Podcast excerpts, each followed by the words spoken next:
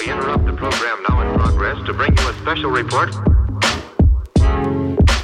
Here are the highlights this morning's news. From the WPGU News Desk, here's today's headlines on WPGU 1071 Champaign's Alternative. From WPGU News, I'm Owen Henderson. It's Friday, February 10th, 2023. To start this newscast, we have a world news roundup from the week. A series of massive earthquakes in Turkey and Syria have killed tens of thousands and left even more injured or without a home. The death toll recently surpassed 20,000, with over 17,000 of those casualties being from Turkey. This makes the earthquake the deadliest to hit Turkey since 1939, as well as the deadliest in the world since the earthquake Haiti experienced in 2010.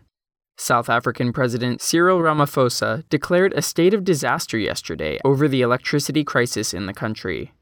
The deteriorating state of National Electric Public Utility Company Eskom's coal fired power stations have caused ongoing blackouts in the country.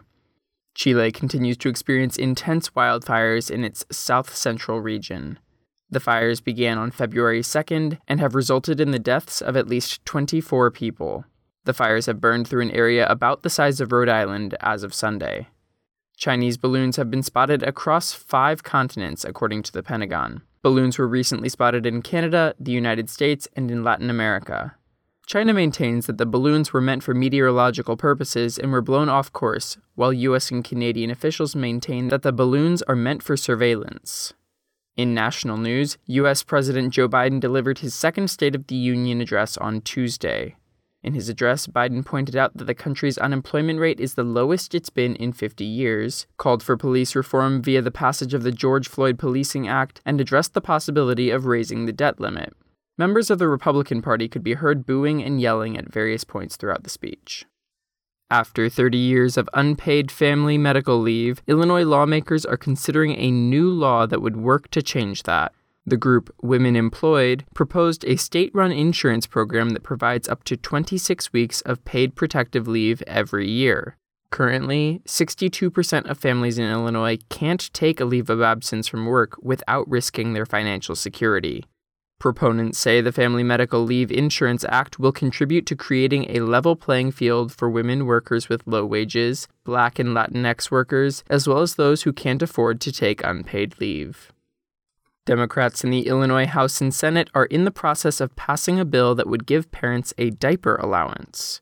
Bill 0584 is an amendment to the Department of Human Services Act, which was passed in July of 2021. The legislation says that parents with income below 50% of the federal poverty guidelines are eligible for a monthly diaper allowance for children receiving medical assistance from the Illinois Public Aid Code. Legislators are currently debating the amount of that allowance.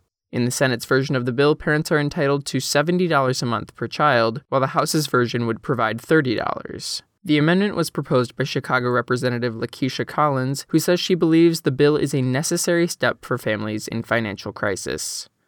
This is one step forward in the right direction for our state to ease some of these burdens off the families, but this is also a pathway to make sure that our families have what they need.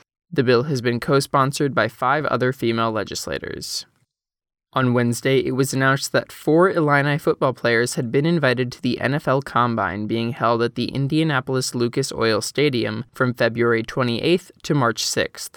The players representing Illinois are running back Chase Brown and three defensive backs, Sidney Brown, Jartavius Martin, and Devon Witherspoon.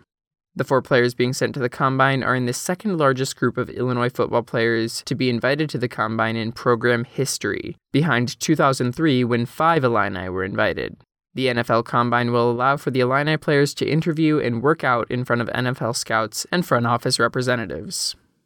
That's all from us for today, folks. Reporting was contributed by Laszlo Richard Toth, Husna Husseini, Becca Douglas, and Jacob Schumacher. Our political editor is Avery Bowen, and our sports editor is Tara Mabasher. Our deputy news director is Daniel Villarreal, and our news director is Madison Holcomb. For WPGU News, I'm Owen Henderson.